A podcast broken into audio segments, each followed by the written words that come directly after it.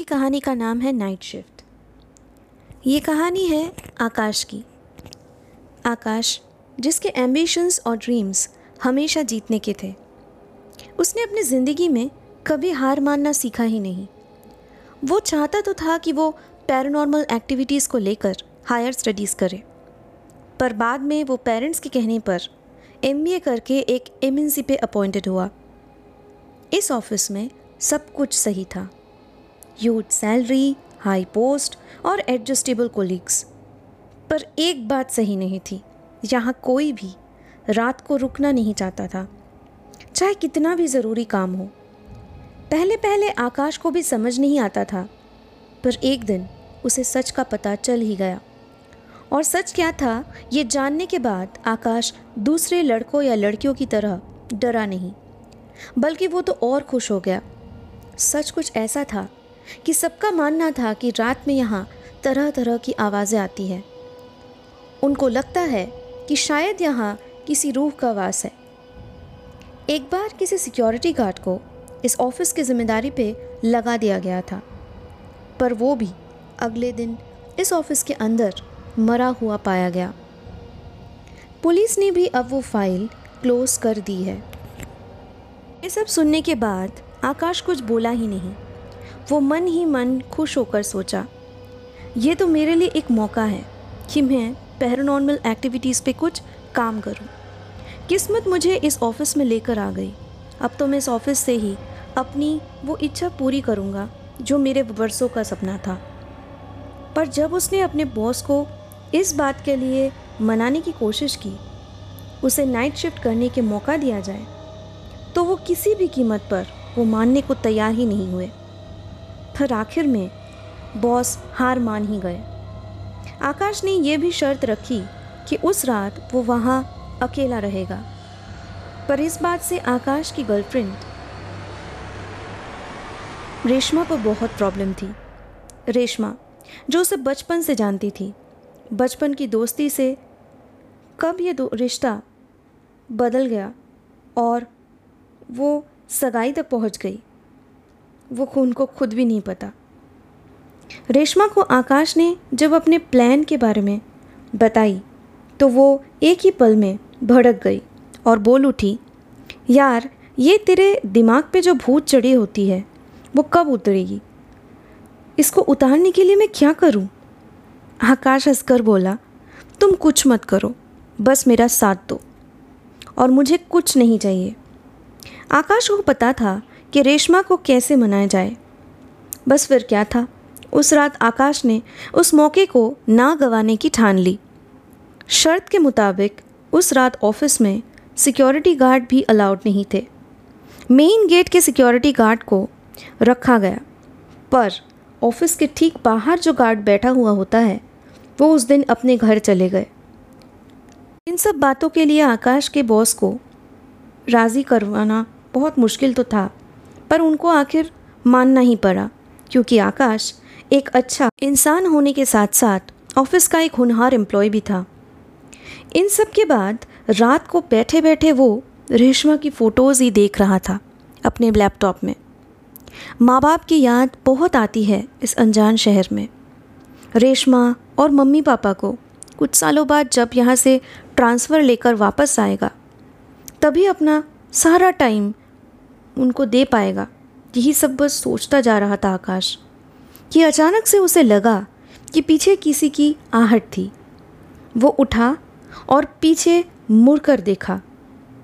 पर वहाँ तो कोई था ही नहीं। वो धीरे धीरे आगे बढ़ने लगा। लेकिन जैसे जैसे उसके आगे कदम बढ़ते गए वैसे वैसे किसी और के कदमों के चलने की आहट उसे सुनाई देने लगी। उसकी बूट की आवाज़ के साथ साथ किसी की पायल की आवाज़ भी सुनाई दे रही थी। हर एक कदम चलते हुए आकाश खुश होता गया। बहुत जल्द आज मुझे पहली बार किसी रूह का सामना करने का मौका मिलेगा। मन ही मन मुस्कुराता हुआ आकाश ने ये सोचा। ठीक उसी पल आकाश को लगा कि क्यों ना मैं एक बार फिर से मुड़कर देख लूँ। वो फ़ौर मुड़ा और उसे इस बार निराश नहीं होना पड़ा। उसके सामने इस बार एक ही, बहुत ही खूबसूरत लड़की दिखी। उसके बाल, उसकी आँखें और उसकी प्यारी सी शक्ल। आकाश एक पल के लिए सब कुछ भूल गया था। इतनी बला की खूबसूरती देखकर उसे लगा कि क्या ये सच में रूह हो सकती है? मैं कहीं गलत तो नहीं सोच रहा हूँ। फिर उसने फ़ौरन उसको पूछ लिया, कौन हो तुम? और क्या चाहती हो? फिर वो लड़की या जो कोई भी थी, कोई जवाब न देते हुए अचानक से मुड़कर चली गई। आकाश को लगा, हद हो गई। रूह को भी अब मनाना होगा क्या? लड़कियों वाले नखरे अभी गए नहीं इसके? मजाकिया अंदाज रखने वाला आकाश अपने मज़ाक को ऐसे सिचुएशन में भी नहीं रोक पाया। वो पीछे पीछे जाने लगा उस लड़की के। पर वो देखा, एक जगह जाकर वो लड़की रुक जाती है। अरे, ये क्या? रूही भी कॉफ़ी पीती है क्या? आकाश हंसता हुआ सोचा। वो लड़की कॉफ़ी मशीन के पास आकर कॉफ़ी मग भर के बस पीने के लिए रेडी होने ही वाली थी। कि उसी मग को लेकर वो पीछे मुड़ी। आकाश हंसता हुआ बोल पड़ा, यार, तुम भूतनियों के शौक भी अब तक सेम ही हैं क्या? अभी भी तुम कॉफ़ी पीती हो? और क्या शौक़ रखती हो आप? हमें भी बताएँ। साथ में ये भी बताएँ कि आप आखिर इस ऑफ़िस से क्या चाहती हो? ये जगह छोड़कर चली क्यों नहीं जाती? क्या राज है तुम्हारे यहाँ रहने के पीछे? बताओ मुझे भी। वो लड़की अभी भी शांत खड़ी थी और चुपचाप बिना कुछ बताए आगे बढ़ने लगी। इस बार आकाश को बड़ा गुस्सा आया। ये क्या है? मैं इसको इतने सवाल किए जा रहा हूँ और ये मुझे कोई जवाब ही नहीं दे रही? अनदेखा और अनसुना करके जा रही है? आकाश गुस्से में चिल्लाकर बोला, मैंने कहा, रुक जाओ, बहुत हुआ तुम्हारा।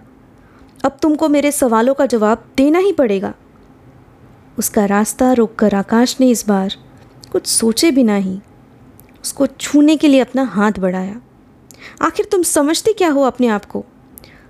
अगर तुम मुझे अपने राज मुझसे बताओगी तो हो सकता है मैं तुम्हारी मुक्ति करने में तुम्हारी मदद कर सकूँ। लड़की इस बार इधर उधर नज़रें घुमाती रही। मानो कि वो कुछ ढूंढ रही हो। फिर आकाश को कुछ अजीब सी फीलिंग होती है। जैसे कि वो रूह डर गई है। आकाश ने कहा, डरो मत तुम। मुझे माफ़ कर दो। मैं तुम्हारी मदद के लिए यहाँ हूँ। डराने के लिए नहीं। मुझे तुम अपना दोस्त भी मान सकती हो। मुझे इन सब की आदत है। मुझसे अपनी कहानी बांट सकती हो। ऑफ़िस के सारे लोगों को तुमसे कोई प्रॉब्लम नहीं, पर तुम्हारे आत्मा को मुक्ति मिलनी चाहिए। वो लड़की इस बार बिना किसी बात के आकाश की बात ख़त्म होने से पहले ही दरवाजे की तरफ़ भागने लगी। आकाश चीखता चिल्लाता हुआ उसे रोकने के लिए बोलते हुए उसके पीछे पीछे दौड़ पड़ा। लड़की भागते भागते मेन डोर तो पहुँच गई, जहाँ सिक्योरिटी बैठा हुआ था। पर आज तो सिक्योरिटी रहने वाला था ही नहीं, क्योंकि आकाश ने उसको कुछ पैसे थमाकर कहा था कि आज बाहर से मेन गेट लॉक करके जाओ। सुबह तक आ जाना। मुझे कोई डिस्टर्बेंस नहीं चाहिए। आकाश उस लड़की के पीछे जाते हुए देखता है कि वो लड़की लॉक डोर को खींच खींच के किसी से मदद मांगती हुई सुनाई देती है। आकाश लड़की से ये कहते हुए उसके कंधे पे अपने हाथ रखते हुए बोलता है, आखिर ये सब क्या है? क्या तुम मज़ाक कर रही हो? इस ऑफ़िस की कोई कोलीग तो नहीं तुम, जो बस यूँ ही मज़ाक कर रही हो मेरे साथ। ये कोई प्रैंक तो नहीं। लेकिन अगले ही पल आकाश उस रूह को छू नहीं पाता है, जैसे कि वो खुद एक हवा का झोंका हो। वो, यानी आकाश खुद। अगले दिन उस लड़की की लाश उसी ऑफ़िस के मेन गेट पे मिलती है।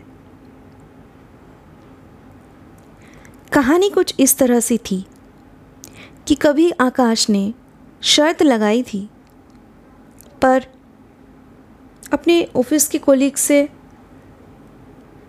आज से पाँच साल पहले। तब से लेकर आज तक ये कहानी हर साल दोहराई जाती है। इस ऑफ़िस में आवाज़ें आती ज़रूर थी, रात के सन्नाटों में, पर वो किसी और की नहीं। लेकिन जिस दिन आकाश की डेड बॉडी मिली, वो भी उसी मेन गेट पे मिली थी, और तब से आकाश को इस ऑफ़िस में पाँच साल से उसी रूह की तलाश है। हर शनिवार आकाश इंतज़ार करता है कि उसे वो रूह दिखेगी। गलती से अगर कभी किसी एम्प्लॉय ने यहाँ फिर भी सैटरडे को नाइट शिफ्ट में रहने की सोची। आकाश उसी को वो रोज़ उसका पीछा करता है और उसको इसी तरह डराता है। एक अनजान तरीके से उन एम्प्लॉय की मौत हो जाती है। कुछ ऐसी ही अनसुलझे राज और कहानियाँ हमेशा बहुत से आत्माओं से रूबरू करना की। ताकि उनके बारे में आप जान सके। इसी चाहत में काफ़ी वक्त हम भी बिताते हैं। काफ़ी राज़ों के पीछे हम भी घूमते रहते हैं। लेकिन अगर इसी चाहत से अपने आप को उकसाना ज़रूरी है तो ये भी याद रखिए अगली बार कि इससे इसका ख़तरनाक अंजाम क्या हो सकता है। और ये समझ कर ही अगली बार उनको जानने की कोशिश कीजिएगा, वरना हो सकता है आपका भी अंत आकाश जैसा हो।